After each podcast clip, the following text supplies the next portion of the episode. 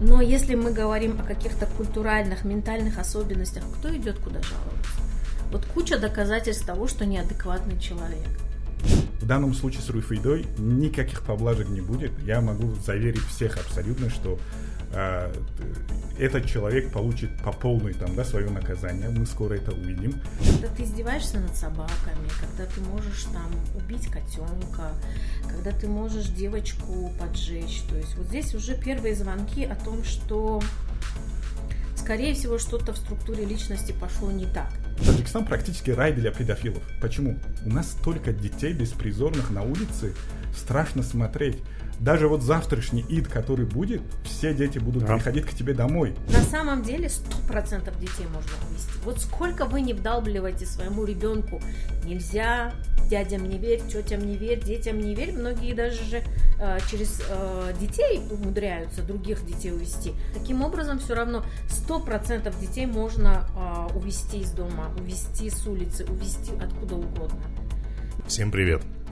А, с вами снова подкаст Академии трех медведей и цикл «Такой вопрос». Таджикистан просто шокировал сообщение о жестоком убийстве маленькой Руфейды. А, тут, по-моему, не было ни одного равнодушного человека. И для нас эта тема сегодняшнего подкаста очень сложная, как для любого родителя – но говорить об этом нужно. И ни в коем случае мы не хотим танцевать на костях маленькой Руфиды. И у нас в гостях сегодня юрист Наврус Адинаев и психолог Фируза Мирзоева. Здравствуйте. Здравствуйте. Люди не сразу же идут на такие преступления. Практически всегда есть какие-то звоночки. То есть общество это, по идее, должно видеть. Ситуация с маленькой девочкой, как выяснилось, уже после звонки были. А соседи говорили на камеру, что подозреваем в убийстве проявлял нездоровый интерес к детям к соседским девочкам и к своим детям. Вот как вести должны себя родители в такой ситуации, вот именно с психологической точки зрения и с юридической точки зрения, чтобы это было оправдано? У нас, наверное, на самом деле очень большая такая проблема именно в том, что э, мы стараемся не выносить ссор из избы.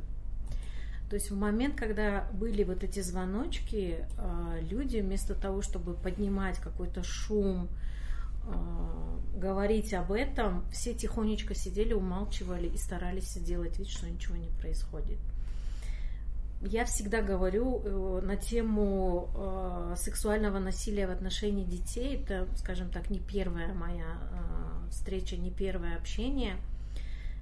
Ребенок должен доверять своим родителям и рассказывать им все, что с ним происходит. Абсолютно все. Нет никакой запретной темы, которую родители не могут обсудить с ребенком.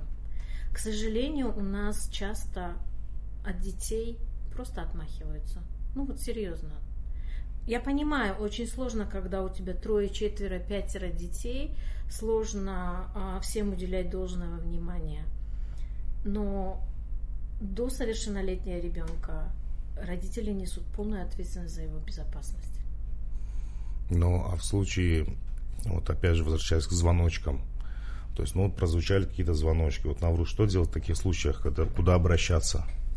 А, во-первых, э, это зависит от того, какой именно звоночек там, да. Если взрослый человек пристает к э, ребенку, неважно там, да, это мальчик или, или это девочка, и кто-то об этом э, узнает, то есть это видит, либо становится свидетелем, обязательно необходимо обратиться в милицию. Э, в районный отдел, либо к участковому с заявлением о том, что вот такой случай произошел.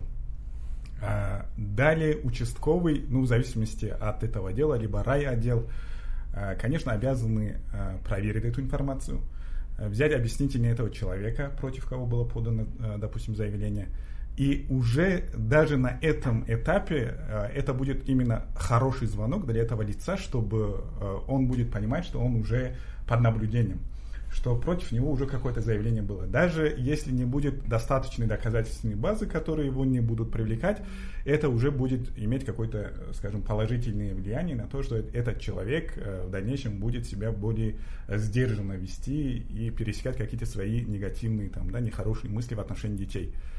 А, ну, э, пока ну, это... Ну, смотрите, вот Фируз да. тоже правильно говорит, у нас не любят вытаскивать ссоры из избы.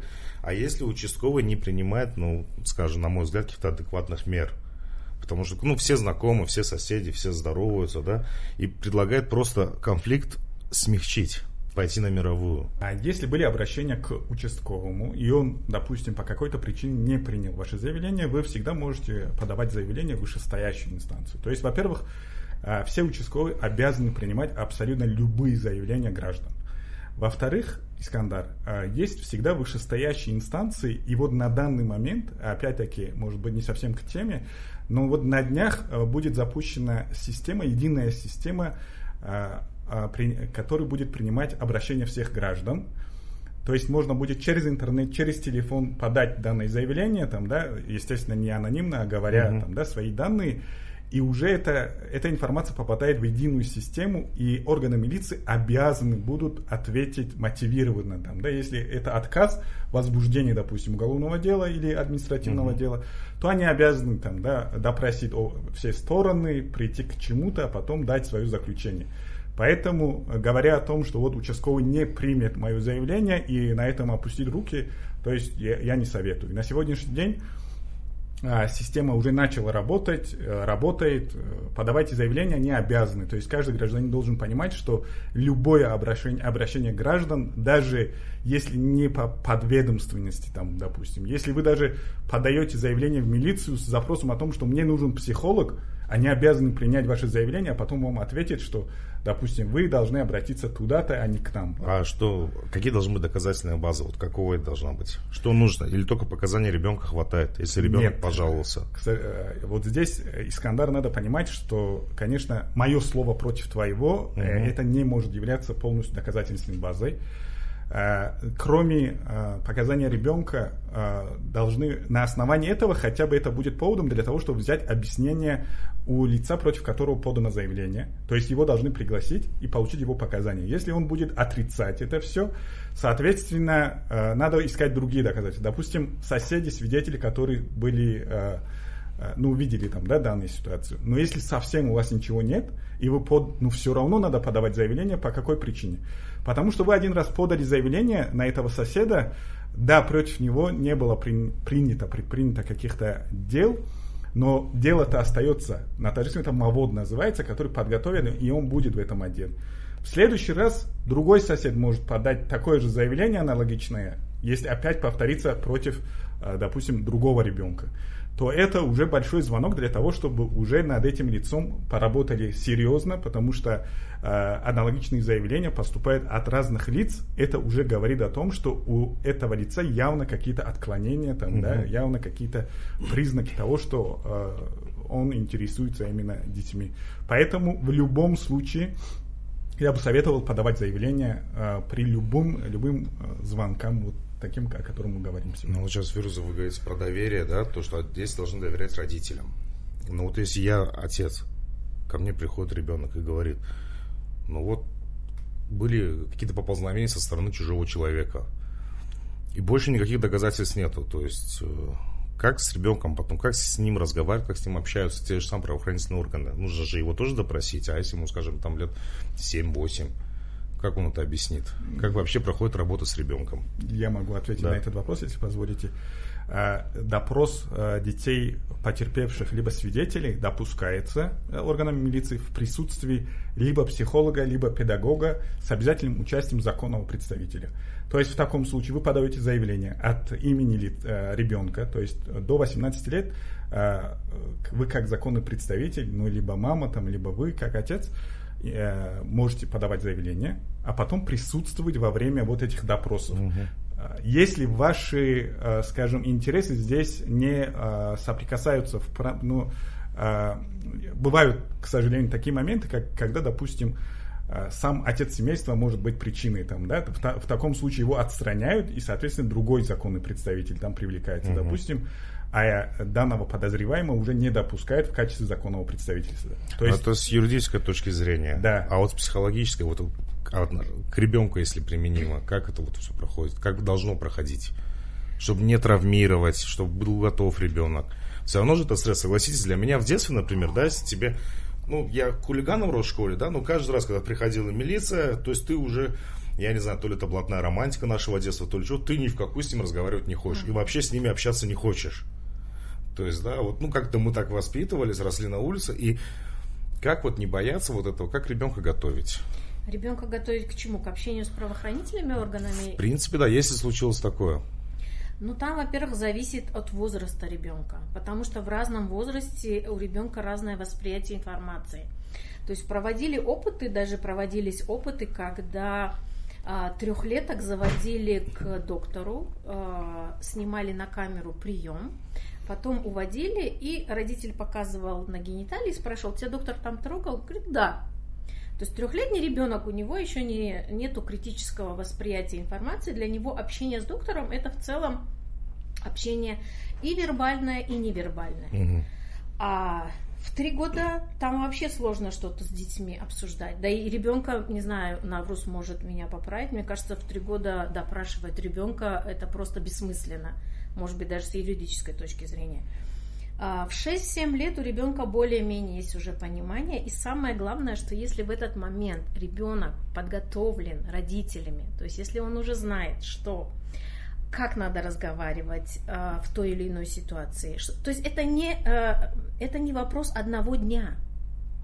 Если к 7 годам ребенок не понимает, что есть зоны, которые недоступны никому, кроме, грубо говоря, там только мамы, если он не понимает, что есть определенные зоны, которые вообще даже доктор в, его, присутствии родителей имеет право трогать, а, ему очень сложно будет, конечно, на такие темы разговаривать. То есть ему сложно будет объяснять что-то взрослым дядям в погонах, как вы сами сказали, Скандар, что у нас был такой страх.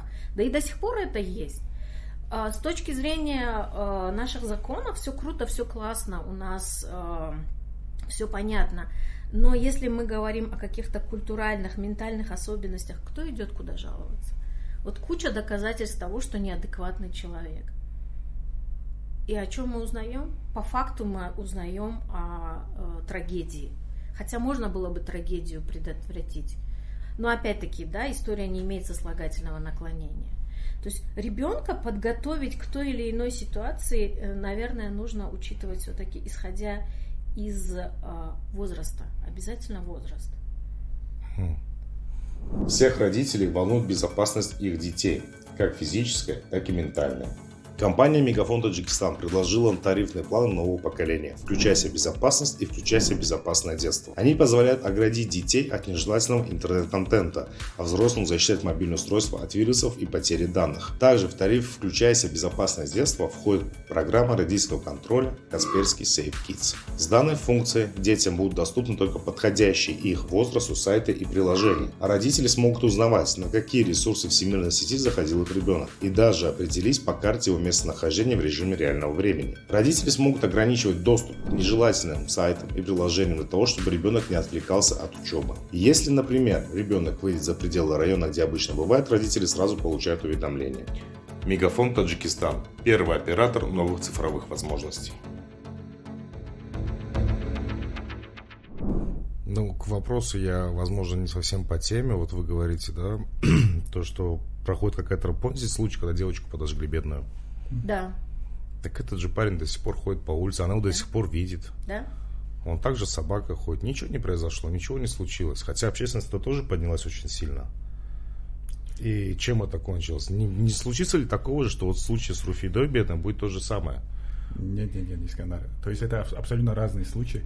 Тогда, когда есть несовершеннолетние дети совершают преступления, к ним закон относится по-особому. То есть у них э, привлечение несовершеннолетних к ответственности это уже является смягчающим обстоятельством, потому что ребенок все-таки не в полной мере осознает свои действия, все свои uh-huh. действия, да, не, не контролирует.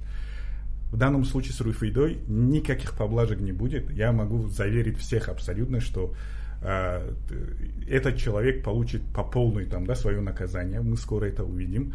И данное преступление было совершено по всем признакам, что осознанно, что взрослый человек, который может контролировать там, да, свои действия. Тот, тот факт, который он находился, как говорят, в состоянии алкогольного опьянения, является отягчающим обстоятельством по законодательству Таджикистана.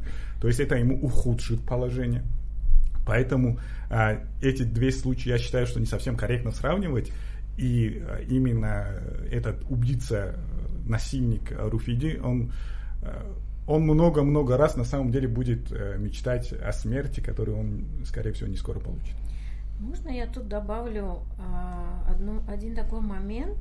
Дело в том, что вот как раз-таки первые звоночки, э, давайте назовем неадекватной личности, да, не хочется сразу угу. ребенка обзывать какими-то э, психиатрическими терминами. Это как раз-таки вот из детства, да, когда ты издеваешься над собаками, когда ты можешь там убить котенка, когда ты можешь девочку поджечь. То есть вот здесь уже первые звонки о том, что, скорее всего, что-то в структуре личности пошло не так. По каким-то причинам, там масса, огромная масса различных причин, почему пошло что-то не так. В этом отношении мне очень нравится вот в Соединенных Штатах, у них есть база, которой заносятся все люди, которые хотя бы один раз совершили какое-то преступление а, в контексте насилия. И каждый гражданин, как человек, который платит налоги, он имеет право получить доступ к этой базе. И узнать, что вот сосед, оказывается, который недавно появился у меня а, через три дома от меня, что он, оказывается, отсидел за сексуальное насилие. И я имею право об этом знать. И я уже какие-то превентивные меры могу предпринять. У нас, к сожалению, такой базы нет. У нас не то, что такой базы а, нет. У нас есть база. А вот у нас есть? Но база мы есть? не имеем Да, права, да, как да. граждане, доступа к этой базе, правильно? Я Да. же не могу посмотреть, кто со мной рядом живет. Вы не сможете, мы не сможем, к сожалению, но база существует. Э, Все преступления, которые совершаются в любом возрасте, даже там, да, все эти правонарушения, даже если по амнистии было прекращено, далее, даже если это было прекращено по другим обстоятельствам, все это вносится в базу, ИЦА, информационный центр при МВД. Э, Это все на самом деле есть, но да, не каждый человек, гражданин, имеет право получить э, Закрытая доступ там, да, да, э, эта информация. Да, есть- хорошо, а такой вот вопрос у меня. Он был, но вот чуть позже, но мы сами к нему пришли. А, По идее, участковый, он должен знать все про всех, кто живет, правильно? Должен ли участковый говорить, что вот здесь у вас поселился человек, который, скажем, получил наказание за домогательство к детям, либо за сексуальное насилие? Должен ли оповещать соседей об этом? Нет, к сожалению, нет. Э, У нас э, система так не работает. Э, По сути, есть у нас органы Минюста, при котором находятся там, да, все сейчас тюрьмы, исправительные там учреждения находятся под Минюстом, и все эти лица, которые оттуда освобождаются, эта информация, по сути, они должны контролировать. И насколько я сегодня знаю, я не работаю в органах МВД, да, я занимаюсь реформой милиции, но э, сейчас обстоятельства такие, что информацию дают в, це- в единый информационный центр, и оттуда по идее, скажем, в идеале, э, это все распространяется по всем э, участковым отделам э, тех именно преступлений, которые против э, насилия, там, да, против детей в том числе, Мгм. или э, против личности, убийства. Э, эти лица, они все находятся под надзором участковых, но соседи об этом не знают. То есть А у нас почему, не почему соседи должны? Не, я не говорю про тех, кто, скажем, получили срок за воровство, там, за загреб. Вот именно особо тяжкие преступления. к сожалению, считается так, что человек, который отсидел, он за это уже просидел свое. То есть наказание один раз за одно преступление у нас назначается одно наказание, да? Он Мгм. сел за это, и он очистился, получается, он оттуда вышел, и он находится, да, под наблюдением, но если все, всех соседей у нас проинформируют, возможно, что со стороны соседей к нему будут применяться какие-то дискриминационные, там, да, скажем, отношения что человека э, будут избегать, с человеком будут ругаться по каким-то поводам. И даже если человек исправился в тюрьме, а у нас же принято так э, назначать, что исправительные уч- учреждения должны исправлять людей, э, возможно, кто-то и исправился, и он будет всегда под э, таким, условно говоря, дискриминационным положением, Не, ну- поэтому у нас не уйдем. Ну, Я согласен, да, это правильно, да, то есть она исправляет, но маньяки, насильники, это же патология.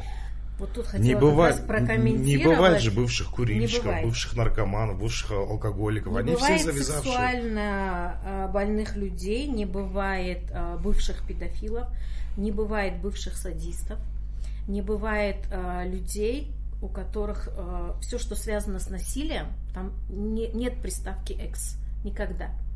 Ну, ну, вот в таком случае должны, вот я бы как э, хотел бы знать, что если есть человек, который у ко- у которого есть патология, то есть если он там где-то что-то своровал, там, да, э, угнал машину, ради бога, мне это не обязательно знать. Ну, было и было. Это возможно исправить, а патологию как исправлять? Здесь... Э, ну, ну, смотрите, я довольно-таки импульсивный человек, да. Если ко мне э, подойдет дочь, скажет, папа, там какой-то дядя мне что-то показал, я, я не пойду к участковому, я не пойду в милицию. Первым делом я пойду к этому дяде. Вот. И если бы я знал в этот момент, что этот дядя уже имеет какую-то предрасположенность, то есть я сам бы, как, ну, как вот желез этого дома сосед, я бы держал его на карандаше. И, и, это, и я понимал бы, что, что он дебил. Извините за выражение, просто uh-huh. я не хочешь сказать, да? Я просто знал то, что вот этот дядя показал, да, я сразу позвонил бы к участковому. Есть претендент, он что-то сейчас сделал. А так я же не знаю, появился такой мудак, извините за выражение опять же, я пойду первым делом морду ему бить. И что мне в этом случае ожидает? Уголовное наказание. Да. К сожалению, да. Это как раз такие э, издержки нашего законодательства. Мне кажется, туда еще входит вот эта защита персональных данных, наверное, да, не распространение. Мне кажется, вот в этом контексте законодательство очень сильно должно быть пересмотрено в отношении категории людей, которые подходят под такие преступления.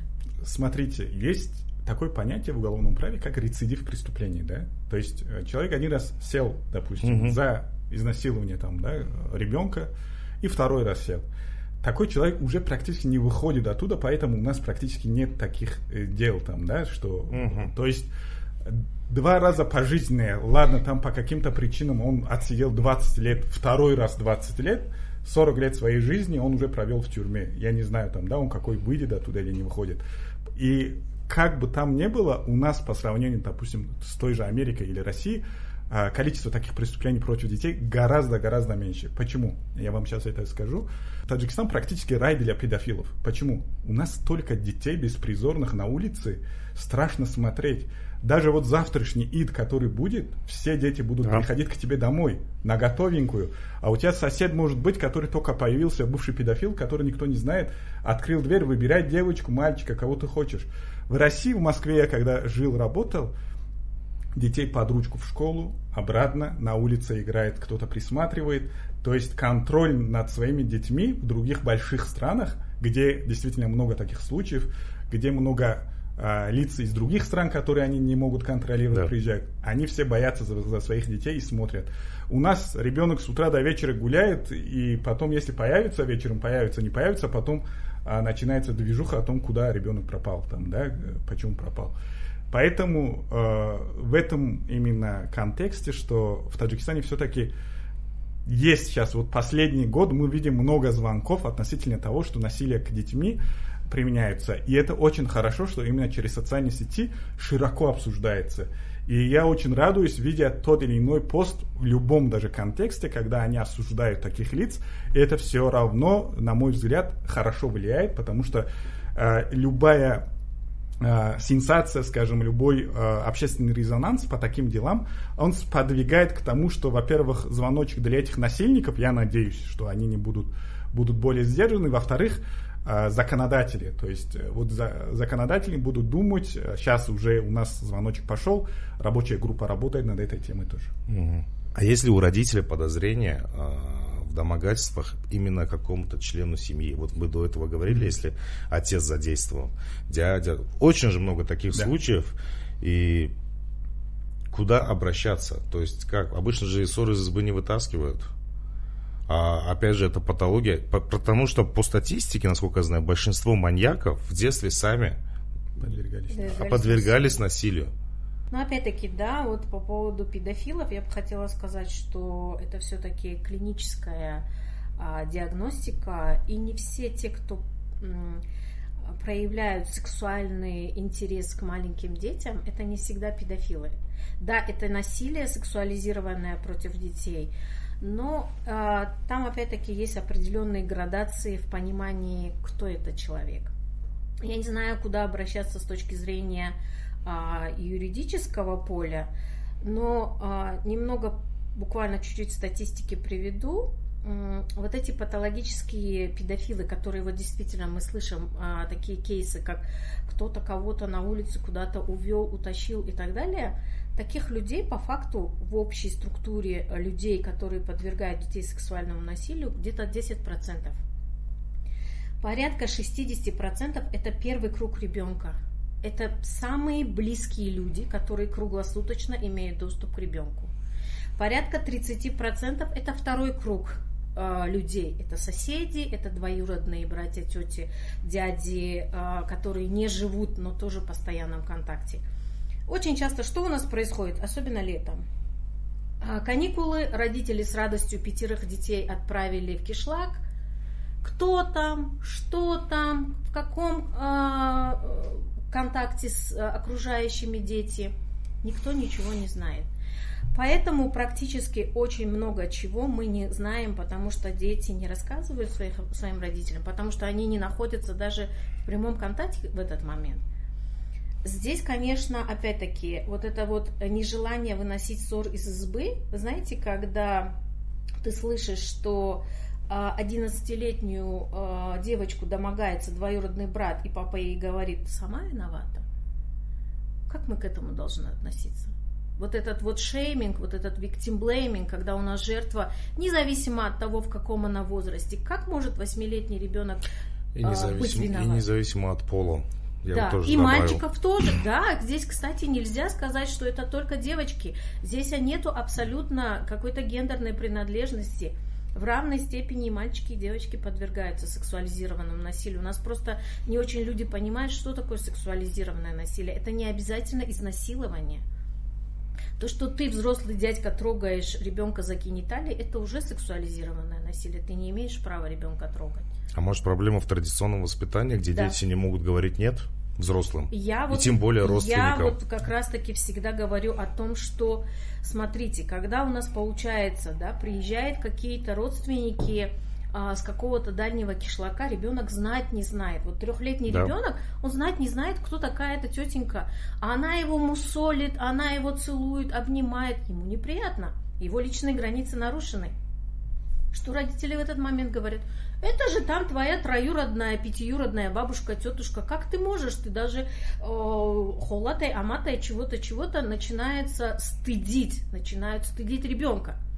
А тут приходит сосед, которого ребенок каждый день видит. Он его знает. Дядю Васю он знает, дядя Вася родной, мы вместе выросли. Приходит и начинает меня трогать. Раз этой тете можно, почему дяде нельзя? Я-то его лучше знаю. То есть у ребенка нет критического восприятия информации, он не понимает разницы. В определенном возрасте у ребенка нет понимания э, к слову нельзя. Нельзя кушать конфеты, это одно. Нельзя, когда тебя трогает э, незнакомый дядя, это другое. У ребенка нет этого понимания еще. Поэтому вот здесь это полная ответственность родителей. Держать ребенка всегда в поле зрения. Особенно есть какие-то подозрения в контексте того, как общаются другие члены семьи по отношению к этому ребенку. Я, конечно, не предлагаю доходить до паранойи, да, и если там э, кто-то кого-то приобнял, в этом отношении иногда бывают такие перекосы, да, когда ты начинаешь уже, даже если папа держит ребенка, дочку на коленях, и у всех начинаются какие-то дикие мысли. Поэтому я и говорю, что, а, конечно, критическое мышление, доверие к ребенку и обязательное постоянное проговаривание с ним на каждом уровне возрастном об определенных правилах, которые мы устанавливаем для него, и мы их придерживаемся в первую очередь сами. А с юридической точки зрения такие были случаи, когда вот э, из семьи все-таки ссор вынесли?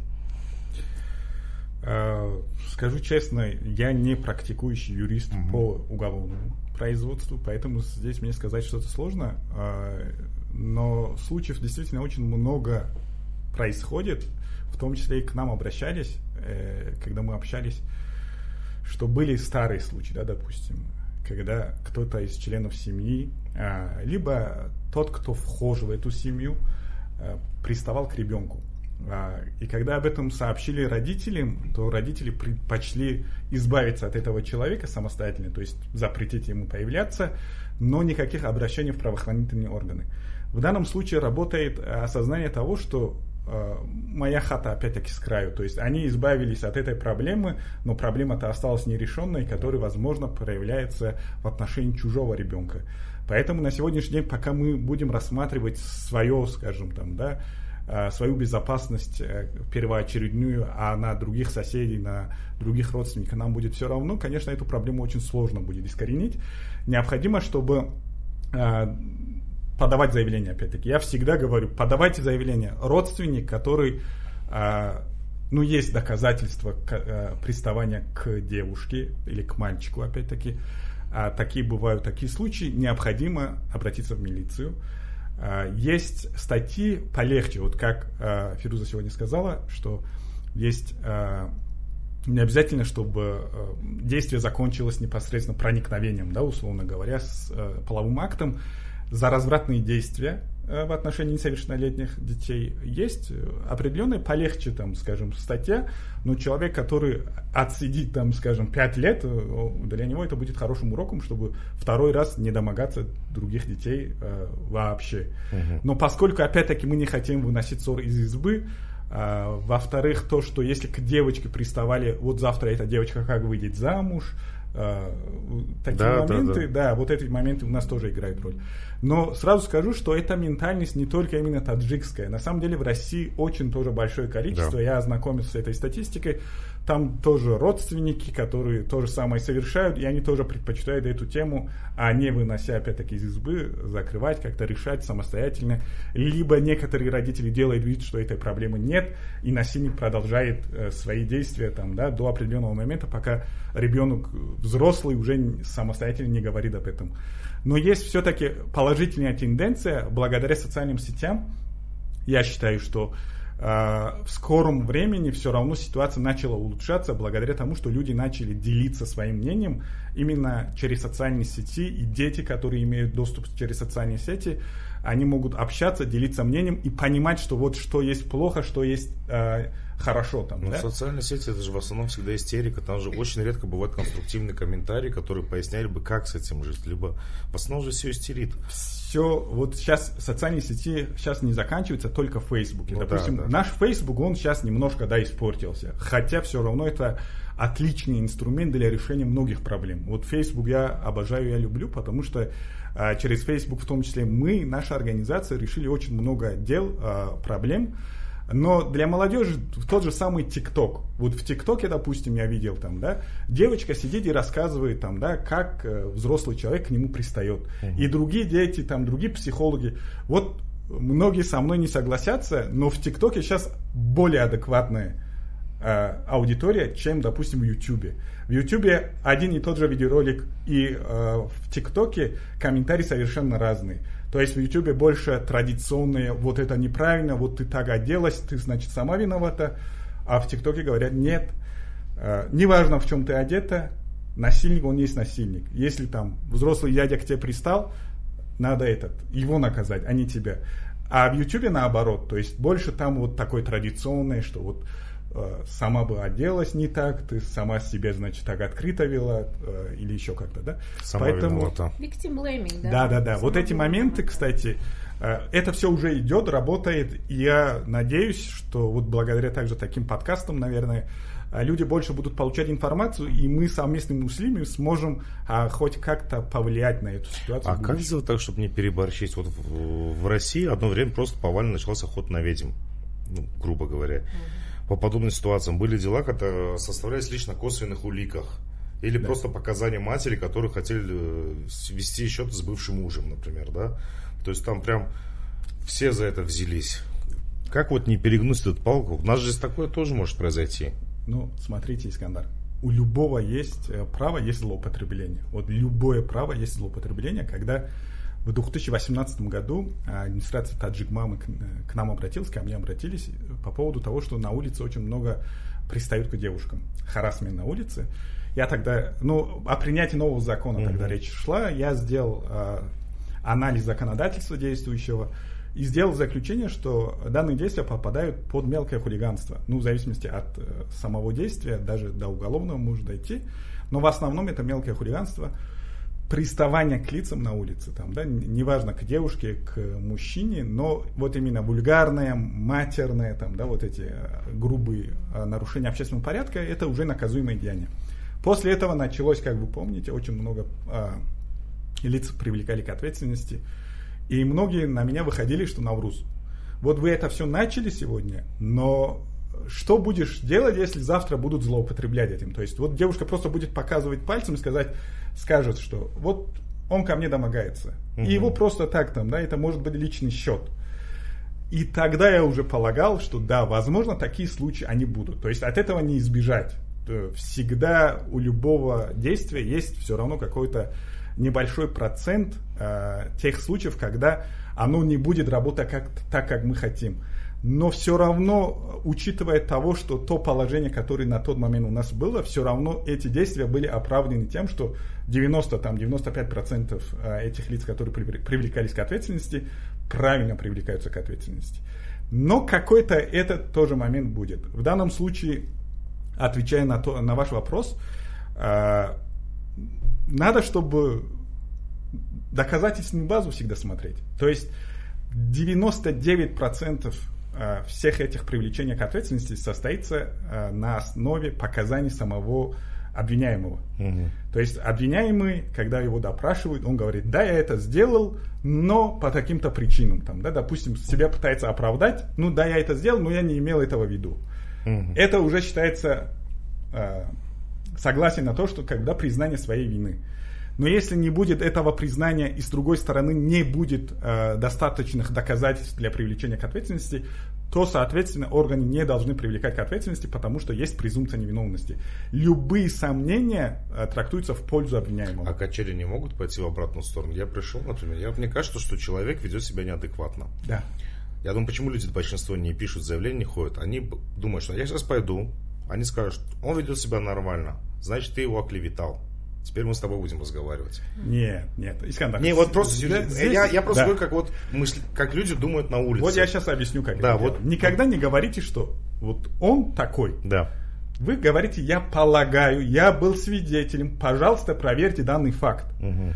То есть, если, э, допустим, я, ну не я, допустим, девушка идет, пишет заявление о том, что он меня изнасиловал, а потом это не подтвердится, вот здесь, да, потому что обвинение в тяжких преступлениях, допустим, это само по себе преступление. Угу.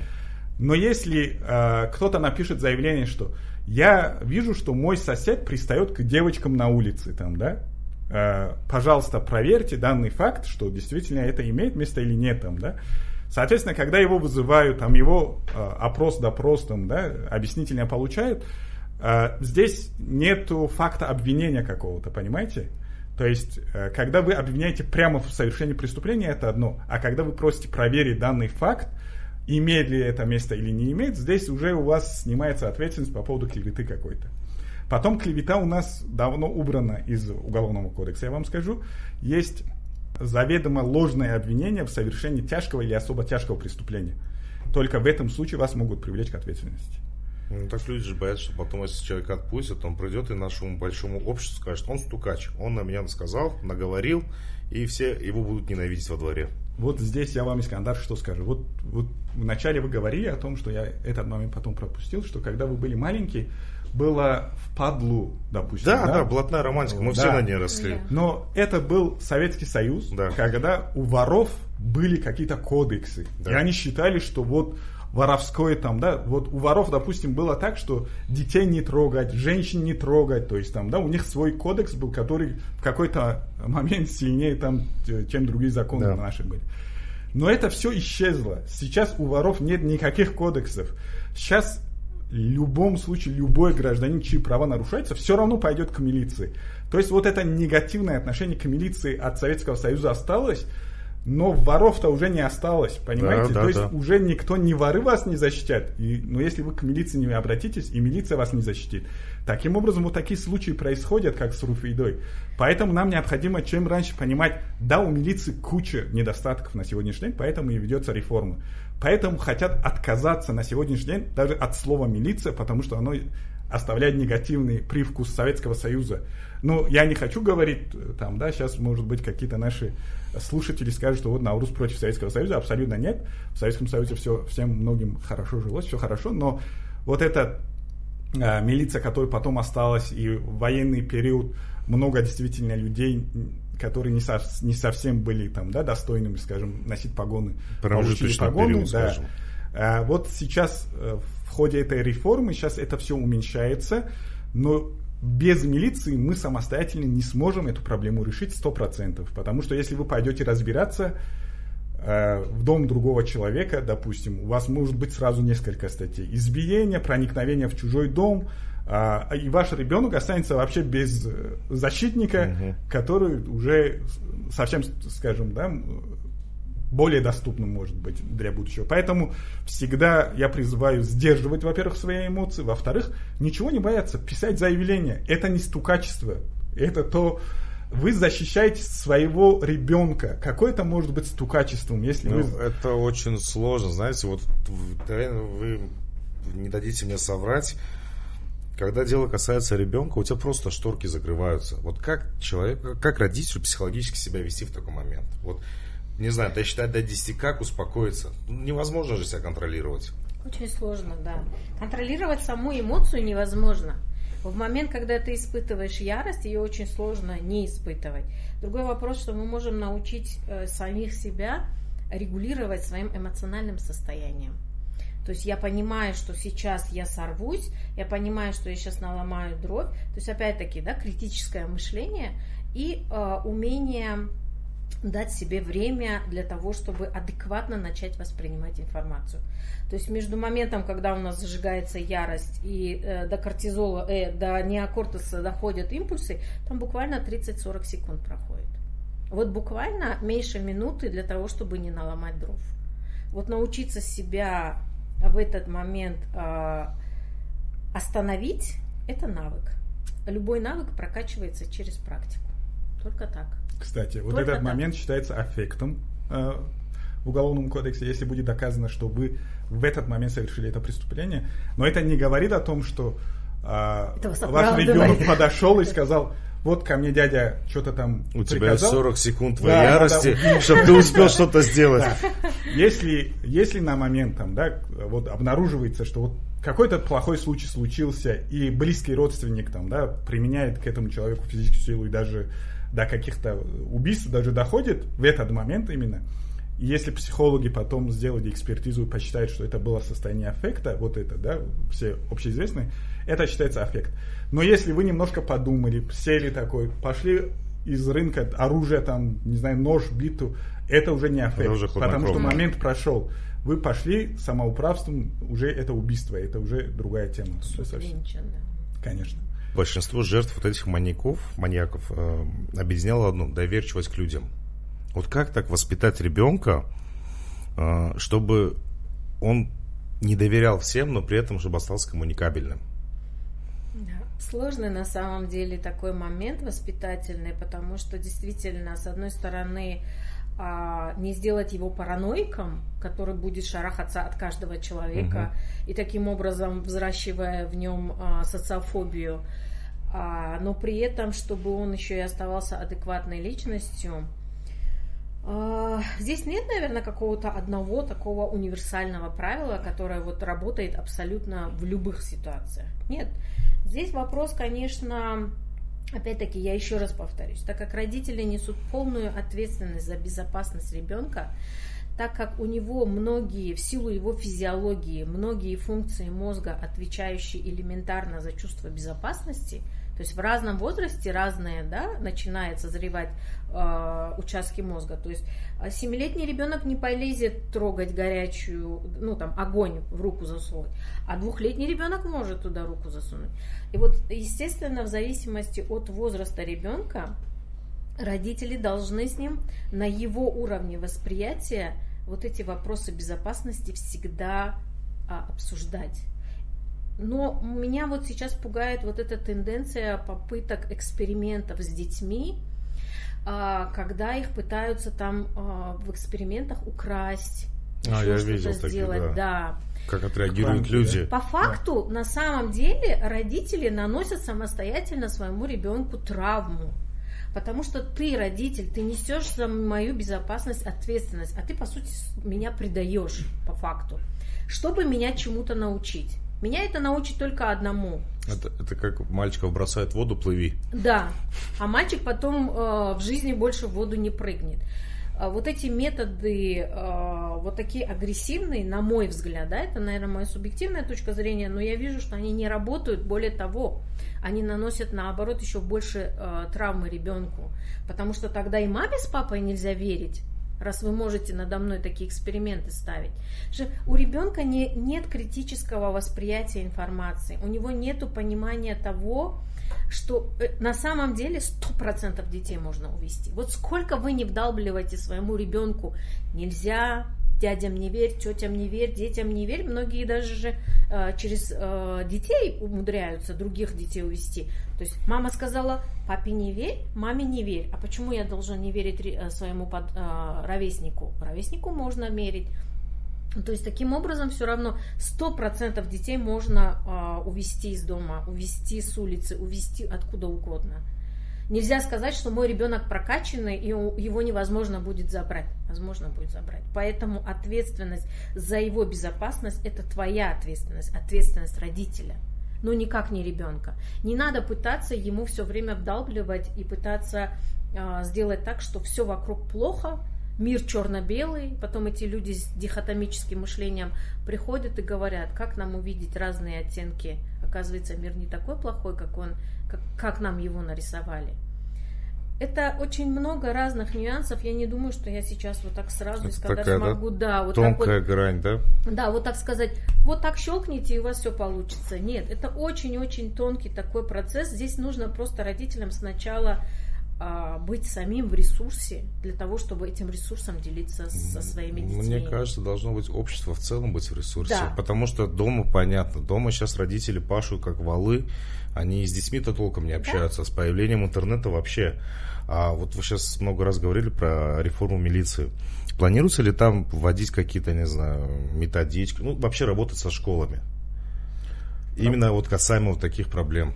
Не, именно этих проблем я, честно говоря, не могу вам сказать. Есть э, у нас э,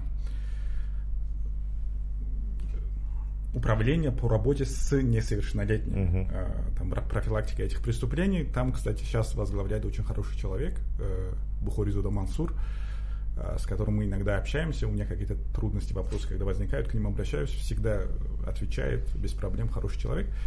И, э, они как-то этим занимаются на сегодняшний день, но все равно это больше вот те моменты, которые, о которых вы говорите, это больше а, вопросы психологии и воспитания именно дома. Как Фируза опять-таки сказала по поводу того, что надо учить элементарного ребенка, что вот на улице ну, не ходи, если тебе сказали, что вот я кого-то отправлю за тобой, ты мне позвонит. Ребенок должен наизусть знать телефон своего родителя. Uh-huh. Но если это совсем маленький ребенок, его вообще не надо отпускать на улицу одного там, да, вот три года, четыре года, который совсем а, может не иметь вот этого восприятия там, да, опасности. А чуть постарше, допустим, мои племянники с малых лет знают телефон своих мам uh-huh. всегда там, да, где бы ни спроси, а, как-то вот мальчик там племянник 6 лет, 6 годиков, он отошел там что-то купить, чего-то, и прям по почти возле двора заблудился. И какой-то мужчина позвонил, такой говорит, ваш ребенок здесь, ваш номер продиктовал.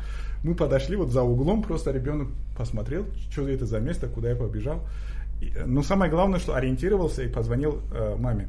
Я просто почему спросил такой вопрос. Э, когда ребенок в доме, понятное дело, от, ответственность на, за сохранность детей лежит на родителях. Да.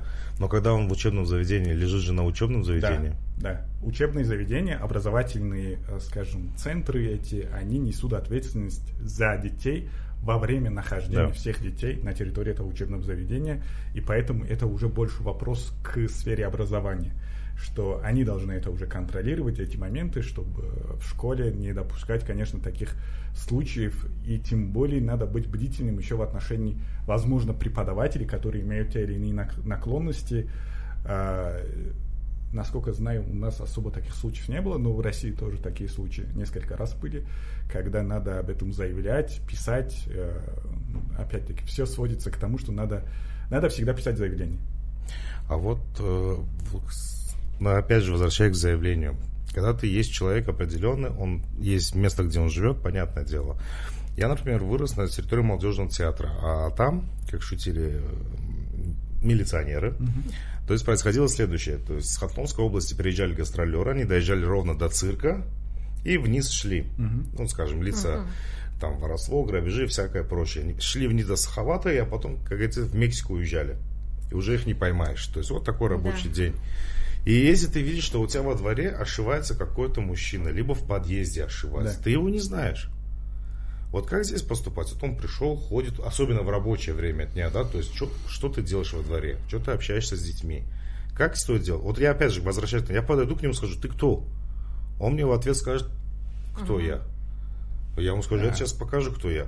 И как вы здесь совладать? А, нет, ну здесь Искандар, во-первых, у нас Конституция дает всем э, право передвижения, куда они хотят. То есть пока он не нарушил что-то угу. конкретно, нельзя к нему относиться как к преступнику и э, нарушать его э, права. То есть он, если не зашел к вам домой, э, он еще ничего не нарушил. Угу. Если он э, не сделал что-то противоправное в отношении ребенка, то он ничего не сделал. Здесь могу посоветовать только быть бдительным, смотреть там, да, за ребенком, я не знаю, или другой, ну, кто-то из соседей должен быть бдительным, да, в данном случае. А другой момент, что если вы а, как обычный гражданин, а, идете домой и видите, что вот к девочке пристают или пытаются да. его, ее машину там, да, затаскать, в таком случае вы, вы становитесь э, свидетелем преступления, и вы имеете полное право задержать этого человека, то есть не убить его, конечно, на месте, но задержать до приезда милиции, удерживать принимая в том числе физическую силу. Угу. Этот, это право закон дает именно непосредственно во время совершения преступления, когда вы видите такого человека, у вас есть право его, скажем, А если просто подозрительные лица? Подозрительный, к сожалению, нельзя. Возможно, это сотрудник милиции, который ведет наблюдение за кем-то. Или ваш э, участковый, которого вы не знаете. И вы его берете и... Э, ну, я думаю, я тут добавлю с точки зрения именно э, каких-то превентивных мер. Возможно, для безопасности своих собственных детей устанавливать камеры у подъезда. И везде, э, я думаю, что это не э, займет, ну, даже вот на принтере распечатать, э, камеры наблюдения. А, видеокамеры наблюдения. Да, это потенциальных преступников оно уже отпугнет, да. потому что это уже его можно опознать, его можно а, а, проверить в милиции да. по базе, существует да. ли такой человек или нет. Угу. Это небольшая, но все-таки превентивная мера. Да, даже если камер нет, можете эти бумажки распечатывать, расклеивать. Муляжи, да, как да, на, у нас да. этих, на мусор. Они, они могут стоят. не увидеть саму камеру, они подумают, что где-то есть камера. Скрытые камеры, да. да. Ну, сейчас Но на безопасности, может быть, хотя бы, да, в самые такие зоны а, слепые, лучше, конечно, поставить камеры, потому что, ну, мало ли. Возвращаясь к трагедии, как детям объяснить, что произошло? Вот мы все, когда эта трагедия случилась, все сели с маленькими детьми, а как объяснить? Как рассказать, не шокируя? Вот как разговаривать с детьми на эти темы? У меня вопрос, зачем ребенку рассказывать эту историю? Но если он, скажем, не верит так тебе на слово, ты говоришь, вот был такой случай. Тем более дети уже сейчас тоже в социальных сетях нет-нет заглядывают. Дети еще не имеют э, того навыка эмпатии, чтобы ощутить эту боль. Угу. То есть для него, э, скорее всего, э, собачка, у которой сломалась лапка во дворе, для него будет к нему больше жалости, чем узнать о том, что что-то такое трагичное для нас всех взрослых ужасное произошло. Да. Ребенок еще этого не осознает. Давайте понимать, да, в каком возрасте вообще такие вещи детям стоит говорить а, и в каком контексте говорить. Потому что для семилетнего ребенка пятилетнего ребенка. И не всегда даже для десятилетнего ребенка эта история будет как пример. Угу. И потом это не может быть примером. Это страшная трагедия, но э, мы не должны ребенка пугать изначально тем, что вот ты выходишь на улицу и все, и тебя кто-то. То есть как раньше бабайкой не напугать. Мне кажется, вообще нельзя детей пугать в таком виде, потому что мы все время почему-то пытаемся использовать меры э, какого-то запугивания в отношении детей. Так 70 лет в такой ситуации жили в Советском Союзе всех запугивали просто. Нас всегда постоянно почему-то пугает. Почему Еще ребенка надо пугать? Да. Вместо того, чтобы родитель брал на себя ответственность и заботу за безопасность, мы все время пытаемся переложить ответственность за счет того, что мы говорим, что вот этот тебя украдет, вот бабайка, не будешь слушаться, не будешь это делать, не будешь это делать. То есть мы постоянно почему-то какие-то методы используем, которые должны ребен... из ребенка невротика растить. Мне бабушка всегда говорила так, тихо, во дворе немцы. Вот, дискриминация немцев. Не, пойди, то есть я маленький, я думал, окей, во дворе немцы. А Что дальше? да. Ну, кстати, по этой теме э, с детства всех пугают до сих пор милиции, допустим. Поэтому Да, есть да. такое Да. Дядя милиционер тебя Милиционер заберет. заберет, да. отношение, когда что-то случится, ребенок не скажет или будет бояться милиции, потому что будет думать, что милиция меня самого сейчас Да, закроет. тебя или, милиция либо заберет. доктором, да, мы пугаем. Вот укол там мы тебе поставим. Поэтому я считаю, что опять-таки детям на- надо наоборот как-то более доверительные отношения к этим органам все-таки привить, чтобы там, да, в случае, вот не дай бог каких-то случаев, э, они не боялись милиции, а доверяли. Мгм. А, вот вы не раз говорили о том, что в Таджикистане очень мягкое наказание для лиц, обвиненных в сексуальном насилии в отношении несовершеннолетних. Сейчас с учетом реформы есть ли какие-то сподвижки? Э, Сразу скажу, Искандар, э, И вообще, какие меры да. у нас, вот чтобы все знали, слышали, да, вот из А, первых уст? Свое мнение я несколько раз выражал, потом один раз э, меня не очень поняли, решили, что я оправдываю одного насильника. Э, но суть в чем? Во-первых, именно наше законодательство достаточно суровое в отношении э, насильников, там, да, насильников имеется Мгм. в виду, которые применяют насилие во время, скажем, полового акта своего. И э, у нас предусматривается сегодня по этим статьям ну, пожизненное заключение вплоть до смертной казни, на которой сейчас мораторий поставлен, но э, за пять статей в Таджикистане предусматривается смертная казнь. То есть смертную казнь могут не применить сегодня, потому что есть мораторий, это ограничение Да. да. временное. Когда это ограничение снимут, то могут привести в исполнение. То есть убить этого человека, там, казните да, данного лица. То есть это достаточно суровое наказание. Это по третьей части статьи об изнасиловании, там, да, когда это непосредственно против а, несовершеннолетних детей, не достигших 14-летнего возраста, делается. Но есть у нас огромный такой недостаток, э, про- скажем, в законодательстве, когда э, у нас нет ограничения по поводу воли, воли ребенка. Вот, вот э, интересный момент. Этого не было и у нас, и в России не было.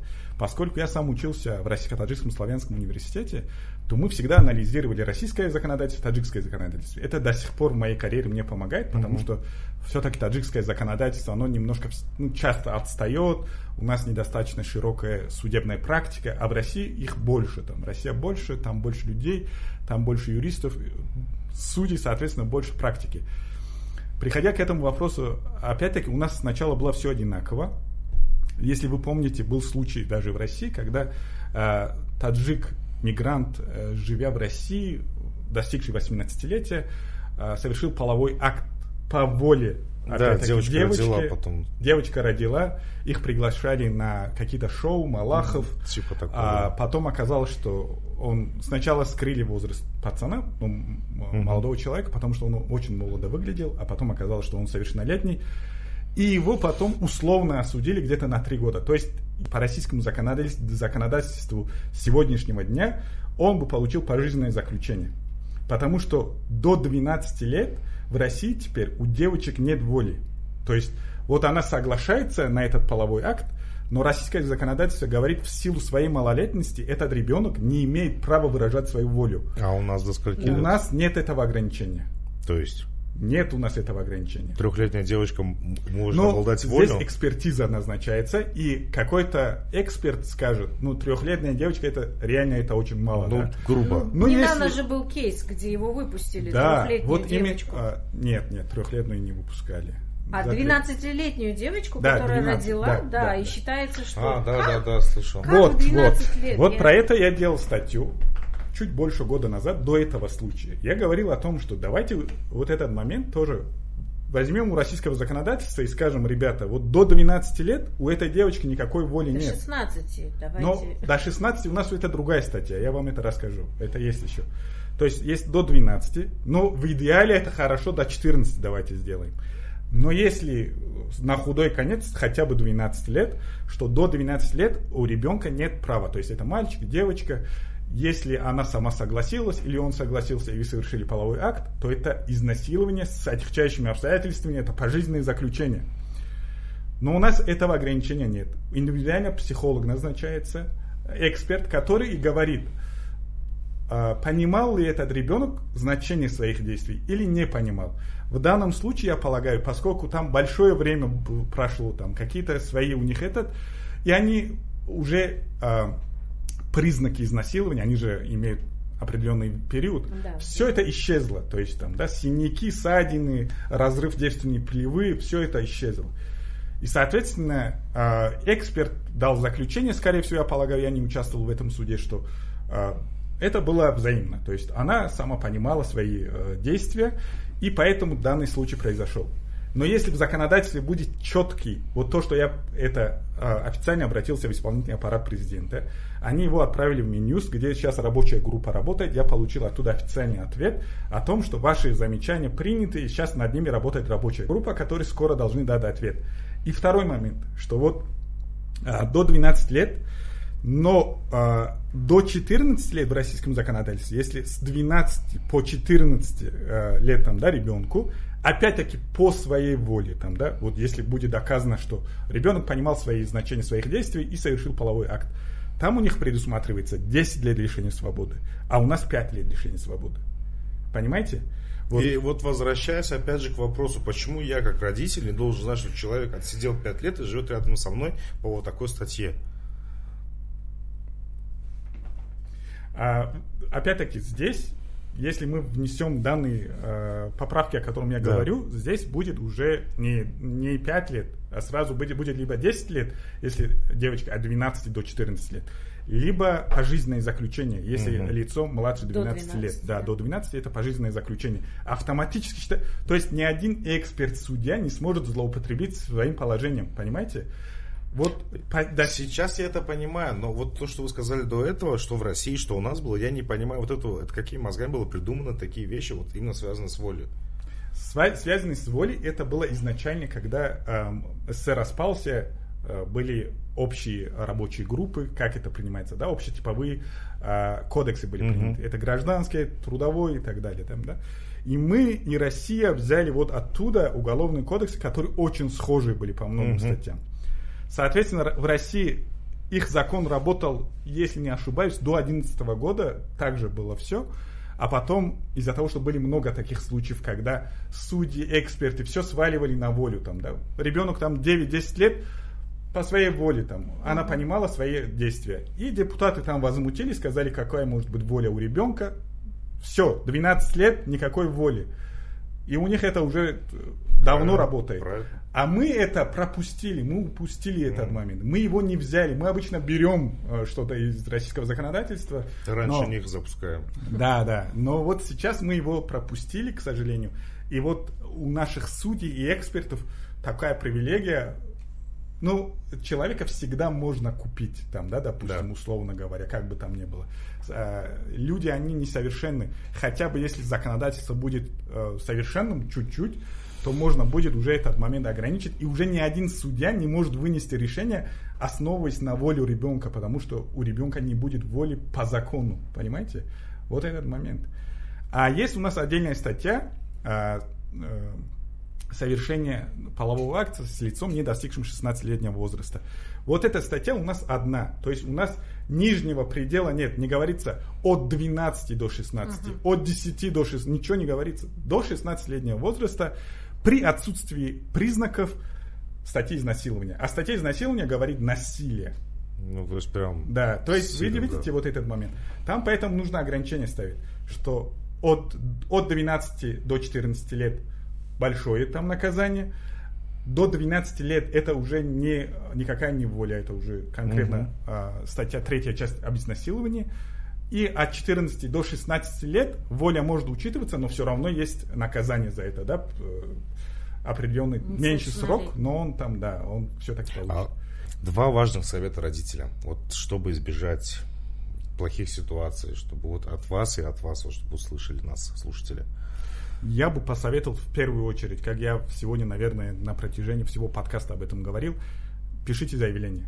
Э, увидели э, подозрительного лица, приставание есть, родственник, э, пишите заявление, потому что этих лиц нужно пугать, этих лиц нужно ставить на учеты, во-первых. Потому что таким образом вы можете отгородить не только своих детей, но и чужих детей от этой опасности.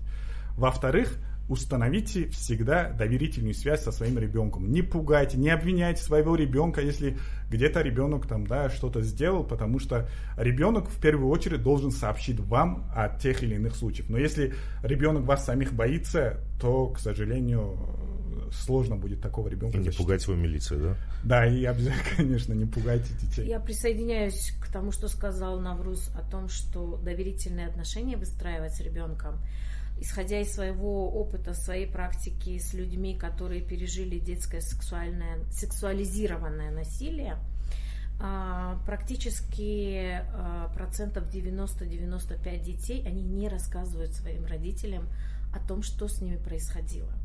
И очень часто ребенок даже осознавая, что происходит что-то а, неприличное, нехорошее, что-то, чего этот человек не должен делать, он не решается рассказать об этом родителям. Вот тут очень важно, чтобы ребенок знал, я приду, и мама с папой мне поверят.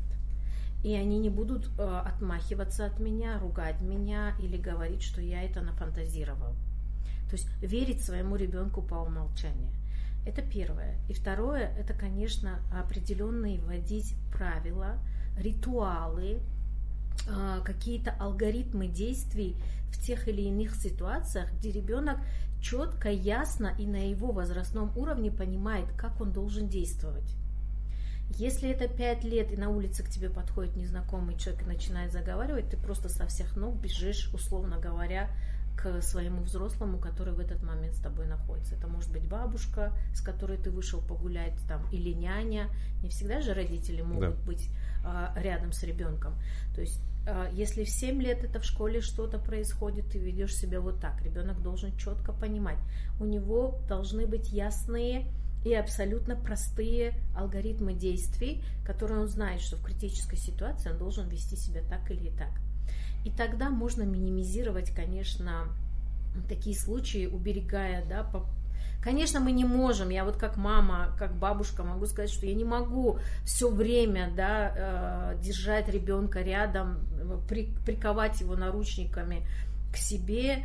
Э, здесь, конечно, всегда есть определенный элемент опасности, но какими-то своими действиями мы можем минимизировать эти опасности. Спасибо Наверное, большое. Да. Сложная, сложная тема, тема да, очень сложная тема. Большое вам спасибо, что пришли. Спасибо огромное вам за беседу. Спасибо.